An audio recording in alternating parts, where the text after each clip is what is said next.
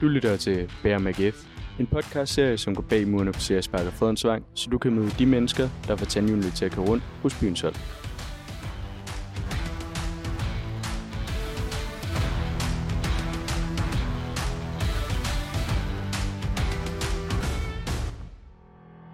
I dag sidder vi i et kontorlokale på Fredensvang for at få en snak med talentchef for AGF, Jesper Ørskov. Jesper har været ansvarlig for talentafdelingen hos byens hold siden december 2020, hvorfra han medvirker til både de strategiske beslutninger om klubbens talentarbejde, mens han også skal sørge for at gøde og assistere de spirende talenter på Fredensvang. I dag skal vi blive lidt klogere på, hvordan det er at have den her stilling som talentchef i AGF, og hvad det egentlig indebærer at arbejde med unge talenter i en stor organisation og i fodboldens verden.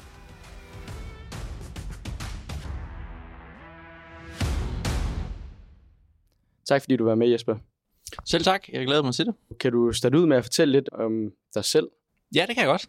Øh, jamen, øh, jeg hedder som sagt øh, Jesper Ørskov, jeg er talentchef i øh, AGF. Jeg har en baggrund som fodboldagent igennem 10 år, hvor jeg har haft muligheden for at arbejde med nogle af de største talenter i dansk fodbold. Sidde hjemme i stuerne med familierne og høre, hvad der betyder noget der, hvad der rører sig der. Så jeg har fået den her spiller-familievinkel, som øh, passer fint til at komme ind i en, i en fodboldklub efterfølgende, fordi her har man jo klubvinkelen og trænervinkelen, så de to øh, ting går faktisk rigtig godt i spænd i dagligdagen, hvor vi har trænerne, der ser verden på en måde, og så ser jeg den på en lidt anden måde. Så det passer meget godt sammen. Og kan du dykke ned i et eksempel på, hvordan du netop kan bruge dine erfaringer som øh, tidligere fodboldagent over din rolle nu her som talentchef? Ja, men det kan jo være en given case med en eller anden spiller, som måske har et eller andet behov, hvor man inde i klubben selvfølgelig anskuer det fra klubbens vinkel af. Og så med den erfaring, jeg har oparbejdet mig igennem tiden, jamen, så har jeg jo været vant til, okay, hvordan er det spillerne anskuer den her udvikling eller problemstilling, vi nu engang står med. Så kan jeg komme med nogle inputs til, ah, at det kunne godt være, at familien tænker på den her måde, i stedet for på en anden måde. Og det er, jo, øh, det er jo okay lang tid, kan man vist godt sige, at du har været en del af fodboldbranchen, både i forhold til at være en, øhm, en agent, og nu også en talentchef. Hvilken udvikling har du sådan set i forhold til det her arbejde med, med ungdomsfodbold for de to forskellige perspektiver? Om der er jo ingen tvivl om, at dansk ungdomsfodbold har flyttet sig helt vildt de sidste øh, 5-10 år. Jeg startede med at kigge på årgangen 93, tror jeg det var, øh, som var Lukas Lea og de her spillere her. Og der er jo bare sket helt vanvittigt meget, fra man har set de drenge spille på U17 til at se noget U17-fodbold i dag. Altså, da spidskompetencerne på dan- danske ungdomsspillere i dag på den øverste hylde er jo øh, langt højere, end den var tidligere. Så der er jo lavet et sindssygt godt stykke arbejde ude i klubberne de sidste 5-10 år. Øh, blandt andet på grund af det her licenssystem, man har lavet, øh, hvor man skal øh, ja, ansætte nogle flere folk, lave nogle flere fuldtidsstillinger blandt andet, øh, der så gør, at der kommer flere øh, folk ind i klubberne, der er her i længere tid i forhold til en almindelig arbejdsuge. Og det gør jo så, at øh, produktet, som er spilleren, bliver bedre i den sidste. Og du har været en del her i GF siden december 2020. Hvad betyder det for øhm, både en klub, men også en organisation, at der sidder en, en som dig, som talentchef, og er med til at lave den her udvikling for ungdomsfodbolden? Ja, det bliver jo et meget godt spørgsmål. Det skulle næsten spørge nogle andre om. Øh, jamen, jeg håber, at, det, at jeg kan bidrage med, med nogle ting, jeg har set øh, ude i den øh, store verden. Øh, da jeg var agent, der fik jeg jo lov til at rejse øh, rundt og besøge nogle af de største klubber i Europa. Og på den måde har man jo fået noget viden. Man har set nogle ting. Øh, nye former for træning, øh, nye former for øh, ja, øh, maskiner i forhold til styrketræning og også fodboldtræning, og øh, man har set nogle spillere på, ja, på den helt, helt høje hylde, så man ved, hvad, hvad de skal kunne. Øh, så jeg håber jo via al den erfaring, at jeg kan, jeg kan bidrage til at gøre vores klub øh, endnu bedre. Og hvorfor var det egentlig, du valgte at tage det her skifte fra at være agent til at nu at blive talentchef? Hvad var det, der var tiltrækkende ved den nye stilling? Jamen, øh, jeg blev spurgt for nogle år tilbage, hvor jeg sagde nej, fordi at vi var ved at flytte til øh, Amsterdam. Øh, jeg havde, som agent havde jeg ansvaret for det hollandske marked, øh, og derigennem havde jeg en mulighed for at flytte til Holland med min familie, øh, og det gjorde vi så, og så passede det ikke der. Øh, og så boede vi dernede et par år, og det gik øh, fantastisk godt. Øh, Vi fik blandt andet solgt øh, fire spillere til Ajax i den periode, jeg boede dernede. Øh, så det var vildt spændende at være en del af, og så kom vi så hjem igen, fordi vi var ved at starte en familie. Øh, det var sådan mere lavpraktisk nemmere at bo hjemme. Øh, og så spurgte de igen, og jeg har tidligere boet 10 år i Aarhus. Øh, så byen betyder rigtig meget for mig. Øh, så var det sådan lidt, okay, nu bliver du spurgt anden gang, du bliver som regel aldrig spurgt tre gange i livet om noget. Øh, og det passede faktisk helt perfekt med, det var præcis 10 år siden, jeg startede som agent. Så der var sådan en eller anden mental øvelse i at kunne runde det af, og så få lov at arbejde for den by, man egentlig er blevet voksen i på en eller anden måde. Og nu har du jo arbejdet i den by, du er så glad for i, i to år, nu er for AGF. Hvordan har den første tid været, og hvordan har den levet op til dine forventninger måske? Om den, den første tid var, øh, var der, der var virkelig meget at se til, fordi at, øh, der var heller ikke nogen øh, sportschef, øh, så jeg skulle hjælpe Jakob Nielsen en, øh, en lille smule med, med nogle af de der opgaver i lige den periode, der indtil der kom en. Øh, og så ham, vi skulle have, han kom så ikke alligevel. Øh, så der var lige en længere periode der. Så det første halve år, det, der, var, der var virkelig meget at se til, fordi dels skulle jeg jo øh, finde ud af den afdeling, jeg var øh, blevet ansat til at være mellemleder for, og så skulle jeg lige hjælpe lidt øh, ad hoc en gang imellem, når der var et eller andet. Så det var jo en... Øh, ej, der var, der, var virkelig, der var virkelig meget at se til det første halve år. Og øh, har du så været med til at implementere nogle helt nye tiltag nu efter den øh, lidt hektiske tid, hvor det måske mere var, var fokus nu her? Vi blandt andet vores plan om at bygge vores akademi, som vi skal i gang med her meget snart. Der har jeg jo haft øh, rigtig meget indflydelse på, hvordan skal rammerne være. Øh, dels af ydermurene, det har jeg ikke forstand på, men hvad vi skal putte ind i huset, det har jeg jo fået lov til at se i, øh, rundt om i Europa mange steder, så jeg har også øh, haft øh, Jakob Nielsen og nogle af de andre ansatte med ude og besøge nogle af de klubber her for at se, hvad der er faciliteter, de har, som vi kan putte ind i akademiet. Så på den måde har jeg jo virkelig kunne bruge min erfaring i forhold til, hvad, hvad, hvad akademiet skal indeholde, når det er færdigt. Og nu kan vi jo allerede høre, at dit, øh, dit arbejde, det øh, spænder bredt, lyder det i hvert fald meget som. Kan du prøve at forklare lytterne om, hvad det indebærer at være talentchef? Ja, det, det er godt nok et øh, bredt spørgsmål, fordi det indebærer jo alt jo. Altså, det er jo lige fra at være øh, mellemleder for 35 ansatte i øh, AGF Talent, og så er det jo noget helt lavpraktisk en gang imellem. Så har vi et, en spiller, der har i, i den her uge har vi haft nogle samtaler med nogle spillere, som vi er rigtig glade for her i klubben. Så har jeg deltaget der øh, for at bidrage med nogle ting der i forhold til deres udvikling. Øh, så spillede vi en U13-vokalfinale i går aftes, som vi vandt nede i Kolding på Kolding Stadion. Så er jeg jo med der, øh, som ansvarlig for det, øh, ned og støtte op omkring det. Øh, det, det. Det er jo, så er vi ude og scoute en kamp øh, i en samarbejdsklub, hvor vi har hørt, at der er en eller anden god spiller.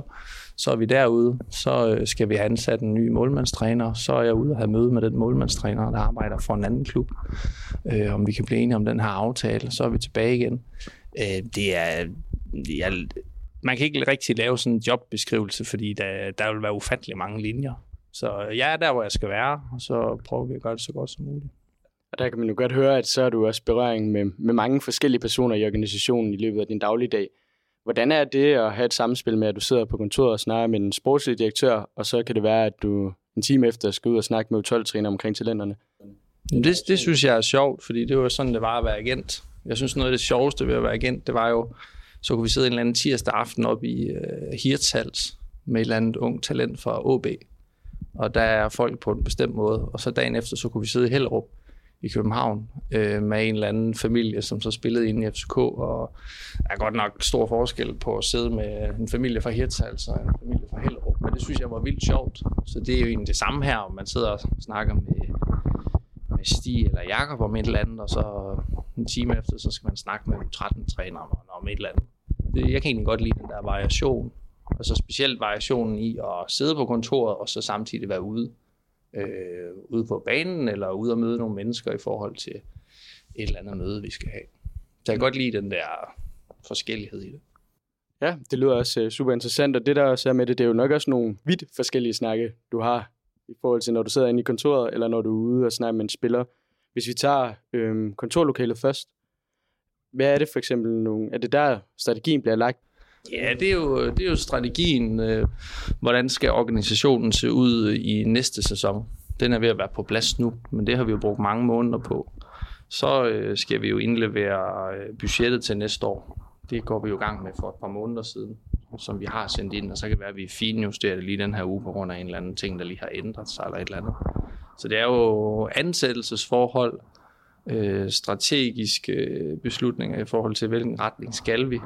Øh, og så kan der være nogle forskellige cases, man lige drøfter på grund af, at der er sket en eller anden speciel ting eller et eller andet. Det er jo sådan typisk det, der foregår. Øh, ja, når, når vi har 35 ansættelsesforhold, øh, bare på ansatte, og der har jeg ikke taget spillerne med, så sker der jo noget hver uge, når der er 35, øh, og så har vi jo cirka ja, 15-20 kontraktspillere. Det går lidt op og ned. Øh, så er der også nogle ansættelsesforhold der, man skal, øh, man skal kigge på. Så det, er jo, det bliver jo hurtigt til 50 ansættelsesforhold, så det giver lidt sig selv, at så er der noget øh, løbende hele tiden. Mm. Og vi optager jo den her podcast i juni 2020, hvor sæsonen er gået på held. Og øhm, derfor, som du også lige var inde på, sidder vi og snakker måske om nogle mål for den kommende sæson også. Kan du sætte os ind på, eller ind i, hvordan man måler, hvornår dit arbejde, hvis man kan kalde det sådan. Det er selvfølgelig en del af en større organisation, så det er måske ikke kun dig, der står for skud. Men de mål, der bliver sat, hvornår kan man se, at du har været med til at, at indfri dem og gøre det til en succes? Ja, min KPI er faktisk meget, meget simpel. Det sagde Jakob Nielsen, da jeg startede. Så det er faktisk det nemmeste ved jobbet. Øh, mit ansvar er jo at få så mange spillere på stadion som overhovedet muligt. Det er den KPI, jeg har. Og så under den KPI, så er der jo 100 små ting. Men i den sidste ende, så er det det, jeg er ansat til. Øh, og det er faktisk rart nok, fordi når du har så mange bolde i luften hver uge, øh, det er ikke fordi, man skal sidde og måle arbejdstimer, men i går var jeg jo herude klokken halv ni om morgenen, og så spillede vi pokalfinale i Kolding i går aftes klokken 7, så jeg var hjemme klokken det er ikke halv 11. Øh, så sådan kan dagene jo være nogle gange. Så er der andre dage, der er kortere, og så er vi på arbejde i weekenderne, fordi det er der, vi spiller kampe og så videre. Ikke? Så det bliver, jo, det bliver jo mange timer. Øh, men så på den måde er det rart at have en kopi, der er simpel. Fordi ellers kan du godt nogle gange sådan, jamen hvad fanden øh, er vi egentlig på vej i den rigtige retning og sådan noget. Så, så den er egentlig, den er nem og ja, lige til at forstå. Og det er jo nogle af de mål, der måske bliver at snakke, der bliver lavet inde i kontorlokalet. Hvis vi prøver at hoppe ud på grøntsværen, hvor du står med, med spillere og træneren, kan du sætte os lidt ind i, hvordan øh, du tager den dialog med træneren, hvad I egentlig snakker om i forhold til, til talenter, men også alt rundt omkring? Vi har delt op på en rigtig smart måde, så vi også har ansat en øh, head of coaching i Martin Blok, som har plus 10 års erfaring inden ved DBU og har været her i, i fire år nu, øh, som også i øvrigt er vores øh, transitionstræner. Det vil sige, det er ham, som er bindeledet, har ansvaret for, at U19-spillerne kommer op på første hold. Øh, så han har jo den daglige øh, dialog med trænerne i forhold til, hvordan der skal trænes. Det har jeg ikke øh, nogen erfaring for, øh, så det blander jeg mig som udgangspunkt ikke i. Så, så han laver den vinkel på den, og så er det jo klart, så har jeg jo mere ansættelsesvinkel på øh, trænerne, øh, og om vi lever op til vores øh, værdier i hverdagen, og så kan det være en eller anden spiller i forhold til en kontraktsituation, eller måske vi har fundet en, en spiller i en samarbejdsklub, vi skal have ind og træne. Øh, så er det meget den vinkel, jeg har med trænerne. Og mange af de dialoger, du har, det forestiller jeg mig, at det er meget på, på godt og ondt. Altså, der er jo både sjove dialoger, og måske mindre sjove dialoger. Kan du øh, give os et lille indblik i, at for eksempel, hvis der er en spiller, vi henter fra... Øh, ja, altså med, du, har en, du har en spiller, du henter som U15-spiller. Han kommer ind, og man allerede kan se, når man begynder at blive de der 17-18 år, at det måske ikke lige er herude på, øhm, på CS Park, han skal rende rundt og spille fodbold. Hvordan øh, griber du det an, når du på en eller anden måde knuser lidt en drengedrøm? Det skal vi som udgangspunkt prøve at, at undgå, men det er klart, øh, de kan ikke alle sammen ende nede på stadion. Det kan ikke lade sig gøre. Øh, så, så det er jo noget af det svære. Øh, I organisationen er det primært trænerens job at have den dialog. Øh, alle spillere har tre udviklingssamtaler på et år, og så er det klart, hvis der er en spiller, der på et tidspunkt er på vej i den forkerte retning, så er der også nogle løbende samtaler inden den eventuelt endelige samtale, sådan så man prøver at hjælpe det lidt på vej, så det ikke kommer som lyn fra en øh, klar himmel. Øh, det prøver vi at undgå på, på bedste vis det er ikke altid, at man lige kan få det hele til at svinge, som man gerne vil, men det er der i hvert fald fokus på i dagligdagen, at vi behandler alle ordentligt. Så det skal jo gerne være sådan, at hvis man har spillet herude fra man var U11 til U19 og ikke når førsteholdet, så håber jeg da, at man går herfra stadigvæk og synes, at øh, man er blevet behandlet ordentligt, specielt i den sidste tid, og har haft nogle gode oplevelser sammen med de andre drenge. I begyndelsen af vores snak, der snakkede du også om, at øhm, du havde dialoger med forældre også. Øhm, og hvis vi holder det her perspektiv med, at der er en spiller, der ikke måske slår igennem ved AGF, den dialog, du har med, med forældrene, hvad, hvordan griber du den an? Jamen lige hvis det er en spiller, som, som måske ikke skal være her længere, så øh, er det igen øh, trænerens ansvar at have den dialog. Øh, men så er det jo klart, der er jo nogle givende cases. Øh, jeg er jo med inden omkring alle spillerne i forhold til kontraktforhold. Så de spillere, som er på kontrakt, der, der er jeg jo med i, i den dialog, når der er, er gode ting og dårlige ting at drøfte. Øh, så der bliver jeg jo inddraget rigtig meget og kan ja, bruge min erfaring fra agentbranchen af, øh, hvor man har været vant til at sidde over på deres side af bordet, nu sidder jeg så over på den anden, men så har jeg i hvert fald en, en vis know-how omkring at vide, hvad, hvad de tænker, når vi nu drøfter det, der skal drøftes. Og hvis vi så lige tager de, de positive briller på, så er det en spiller, der rent faktisk er ved at slå igennem en, øh, et spirende talent. Den snak, øh, hvordan forbereder du en spiller på, at nu skal han for eksempel blive transitionsspiller? Jamen, så har vi jo nogle møder med, med spilleren og familien sammen med træneren om, at øh, det her det er din udvikling lige nu, og vi er meget tilfredse med det, og vi tænker, hvis du fortsætter din udvikling i en given periode, jamen, så bliver det belønnet med ikke syg og sæt. Ikke? Øh, det, er jo, det er jo typisk det, og når vi så har de møder, så fortæller jeg jo gerne omkring, hvad for en retning klubben er på vej i.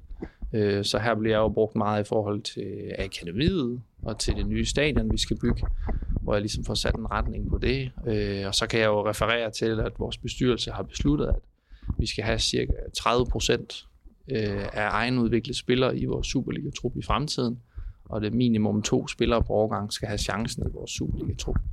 Øh, det er jo sådan nogle af de statements, øh, jeg kan være med til for at vise øh, vejen for de her drenge. En del af AGF's arbejde med, med ungdomsfodbold, det er jo at finde de her spændende talenter i oplandet. Og det har du også udtalt om før, at der er noget med, at vi kigger først i samarbejdsklubber i Danmark, Skandinavien og så længere ud. Øhm, og nu har du for eksempel været også i, i Holland og set nogle andre former for talenter. Hvad er forskellen på i dit arbejde, når du skal kigge på et talent, for eksempel i Lysing, som en af vores øh, AGF-samarbejdsklubber, eller om du kigger på et talent i, i Amsterdam, og det arbejde, du skal lægge dig for dagen i forhold til den proces? Mm, scouting-delen, som jeg selv er involveret i nu, øh, hvilket gav god mening, fordi at når man var agent, så var man jo ude og scoute spillere til sit agentfirma, så jeg har brugt alle de der år på at se plus 100 fodboldkampe om året. Øh, så det prøver jeg egentlig også øh, at bidrage med herinde. Men, men grundprincipperne er jo egentlig det samme. Det er klart, at der er forskel på at se en eller anden topspiller kontra at se en, øh, en spiller ude i Lysing. Men, men grundprincippet i, hvordan du anskuer det, når du kigger på spilleren, er jo egentlig de samme. Øh, hylden er bare lavere. Øh, men, men personligt synes jeg, det er lige så sjovt at se øh, HRI mod Lysing U14, og kan finde ham, som måske kunne komme herind, i stedet for at se Danmark mod Sverige, for, for at finde ham, vi så kunne sælge fra Odense til en eller anden klub i Tyskland eller et eller andet. Jeg synes egentlig, øh, selve grundfølelsen i at finde en god spiller, det, det er det samme. Øh, så nu har jeg gjort det i 13 år, og det keder mig stadig ikke, så det, det tror jeg, jeg bliver ved med at gøre. Nu nævner du lige Sverige, og AGF har jo lige hentet en 17-årig svensker, Marco Olsson Valdes. Den rekrutteringsproces, der kommer fra, at man henter en svensker, der skal flytte til Aarhus, hvor meget er du ind over den, og kan du fortælle os lidt om, hvordan det er? Ja, den er jeg en del ind over. Øh, vi, vi øger vores øh, scouting-volumen i samarbejdsklubberne til det dobbelte i øjeblikket. Og det, det betyder ikke, at vi så skal til at fiske endnu flere spillere fra samarbejdsklubberne. Det betyder det ikke. Vi skal stadigvæk øh, behandle øh, både klubber og spillere og familier ordentligt. Øh, så det skal jo være nogle spillere, vi har gennemscoutet, og der skal være en god dialog med klubberne derude i forhold til, om vi eventuelt kunne få den her spiller ind og træne på Fredensvang i et par uger for at se spilleren anden. Øh, men det er jo klart, når med det arbejde, jeg tidligere har haft, når man så har siddet i en eller anden udenlandsk klub, og så har man spurgt, hvor mange øh, samarbejdsklubber har I, og hvor mange øh, scouts har I så, og hvad gør I så med alt det data, I får ind? Så har jeg jo oparbejdet mig en eller anden form for viden, okay, de har så og så mange, og de har så og så mange. Øh, og det kan jeg jo så bidrage med herude, hvor jeg har haft lyst til at, at skrue volumen op, fordi jeg rent faktisk tror på, at øh, vores samarbejdsklubber laver et rigtig fint stykke arbejde. Så jeg tror faktisk, der er flere spillere derude, der vil kunne bidrage herinde på, på Fredensvang. Nogle af dem vil kunne nå stadion, og andre vil kunne nå at gøre de andre bedre, sådan, så de når stadion. Øh, så jeg er sikker på, at, øh, at der er flere spillere derude øh, i vores samarbejdsklubber, man kan, man kan gøre brug af. Øh, og så i forhold til Valdes-casen, jamen, så er det nogle gange ret simpelt. Øh, Sveriges U17-hold, de skal møde Danmark. U17-holdet i øh, EM-kvalen, og det skal spilles i Danmark på Silkeborg Stadion. Øh, jeg bor i Silkeborg. Der er tre kilometer ned til stadion. Så jeg var nede og se Danmark mod Sverige sammen med to af mine kollegaer. Øh, to af os fokuserer på det ene hold, den anden fokuserer på det andet hold.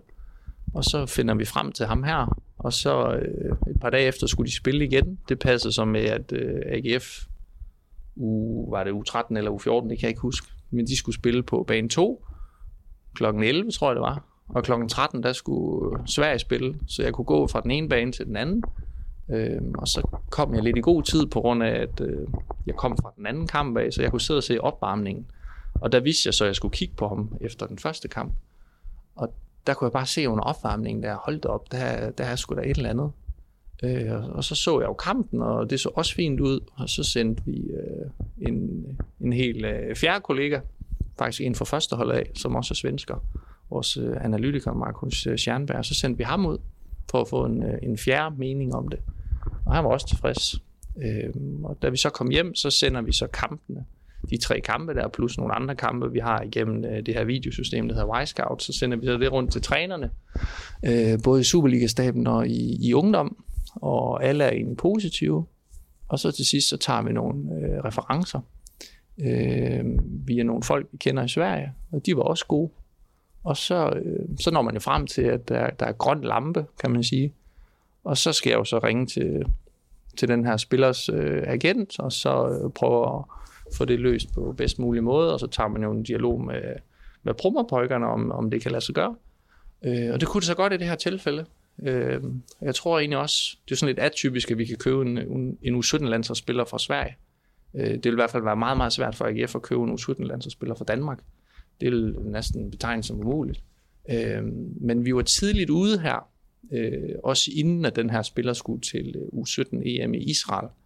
Øh, så vi var, vi var de første, som var konkrete, og det synes både spiller og agent var, var fedt, at der ligesom var en klub, der var klar i spyttet, fordi der var også andre øh, muligheder, både fra Tyskland og Holland, og også de store klubber i Sverige var efter spilleren, men vi var sådan meget konkrete tidligt, og så inviterede vi spilleren herned, øh, og de var vildt imponeret af vores faciliteter, kontra det spilleren havde i sin øh, daværende klub.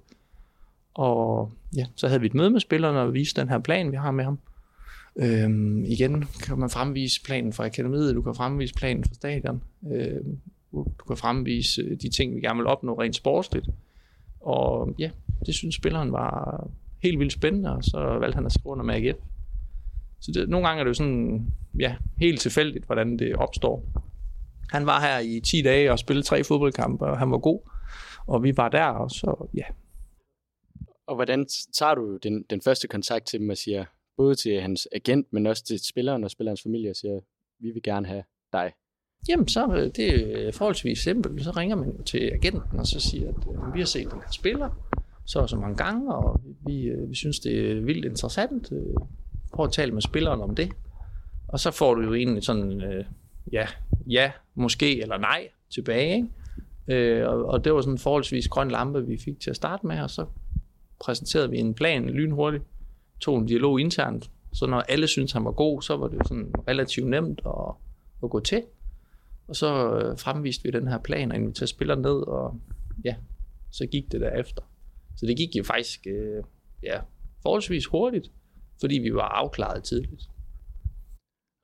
Og når du, øh, når du har de her dialoger med hele klubben, øh, nu kan vi for eksempel bare tage udgangspunkt i den her case, hvordan er det, at, øh, snakker du både med, med en sportslig direktør, går op og snakker øh, helt op og finder ud af, at vi skal have den her spiller, og så helt ned til træneren øh, på 17? Så det er jo lige fra Niklas Bachmann, som også er svensk, som har set video på ham. Vores, øh, han er U17-træner. U19-træneren har set video på ham.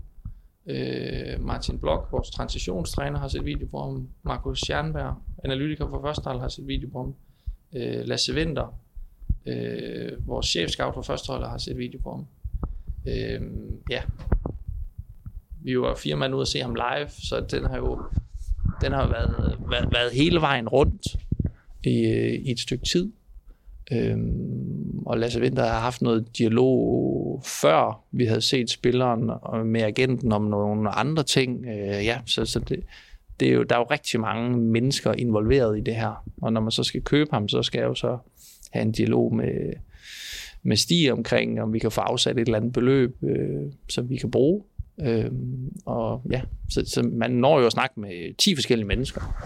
Og når han så kommer og skriver under, så er det jo rent lavpraktisk. Hvem henter ham i lufthavnen, og hvor skal han bo henne, og hvad gør vi med skole? Og ja, vi når nok op på 15 mennesker, inden, inden vi er færdige i sådan en case. Der. Hvad gør det øh, for, det er måske også lidt et utaknemmeligt spørgsmål nu, hvor det er dig, jeg spørger, men hvad, hvad gør det, at du er til stede som talentchef med den erfaring, du har, den rolle, du har, når der bliver taget alle de her store beslutninger, både fra spillerkøb, men også i forhold til akademibyggeriet? Øh, ja, det skulle du nok spørge nogle andre om, men jeg håber da, at den øh, erfaring og viden, jeg har, kan bidrage i et eller andet omfang. Jeg har i hvert fald øh, med tilfredshed konstateret, at jeg synes øh, i forskellige situationer, at det er fint, at jeg har en anden vinkel. Det synes jeg faktisk er god for diskussionen. Så er det ikke altid, at det ender med, at jeg har ret. Men jeg synes faktisk, jeg har lært meget af folk, der arbejder i en fodboldklub de sidste øh, halvanden to år, og jeg håber også, de har lært noget af mig. Øh, jeg har i hvert fald fået meget mere respekt for det arbejde, man laver i en fodboldklub. Øh, det er jo noget mere simpelt, når du er fodboldagent. Så kommer du og ser en kamp, og så håber du, at du kan komme i kontakt med den bedste spiller, du har set. Og så laver du en aftale med ham, og så skal du så prøve at sælge ham, hvis han gerne vil det, eller hjælpe ham til en ny aftale i den nuværende klub. Og det, det er sådan primært det. Herinde, øh, det er jo, vi har jo så mange forskellige ting, vi skal drøfte. I dag skal jeg have møde øh, øh, omkring vores øh, skolesamarbejde. Det er en helt anden, øh, det er en helt anden boldgade, så det, det flytter sig jo hele tiden fra stort til småt. Øh, men det er egentlig også meget sundt. Det er egentlig, jeg kan godt lide den der forskellighed i det. Spændende. Og her på falderæbet har du så noget, du gerne vil øh, fortælle mere om i forhold til dit arbejde? Noget, du synes, der enten fylder meget nu, eller en situation, hvor du tænker, det var virkelig øh, interessant at arbejde med det i en stilling som talentchef hos AGF? Nej, jeg tror egentlig bare, det der sådan fylder, det er, at jeg synes, jeg synes faktisk, vi er ved at have et godt fundament til at gøre vores klub endnu bedre. Øh, både ungdom og senior-wise, og ungdoms-wise, der er det jo det her akademi, som skal op og stå om kort tid. Øh, og så et par år efter det er færdigt, så kommer stadion til vores første hold. Så jeg synes jo sådan, det er sådan de to pejlemærker, der er for klubben, der sådan driver os alle sammen i øjeblikket. Det er der, vi skal hen med alt det arbejde, vi laver til daglig. Øhm, så det fylder jo meget, og er sådan en eller anden god målestok i, at øh, vi skal gøre klubben så god som muligt, indtil de to ting er færdiggjorte. Og derefter skal vi så øh, have flyttet klubben til næste niveau. Så det er jo sådan det, der fylder meget. Tak for snakken, Jesper. Det var en fornøjelse. Selv tak. Du lyttede til et afsnit i podcastserien Bær med AGF. Afsnittet var produceret af AGF og tilrettelagt af Rasmus Lykke Terkelsen, Christian Ruthausen og mig, Lukas Spellevig. Husk på, at du kan høre alle de andre afsnit i serien, hvis du scroller igennem AGF's lydkatalog i din foretrukne podcasttjeneste.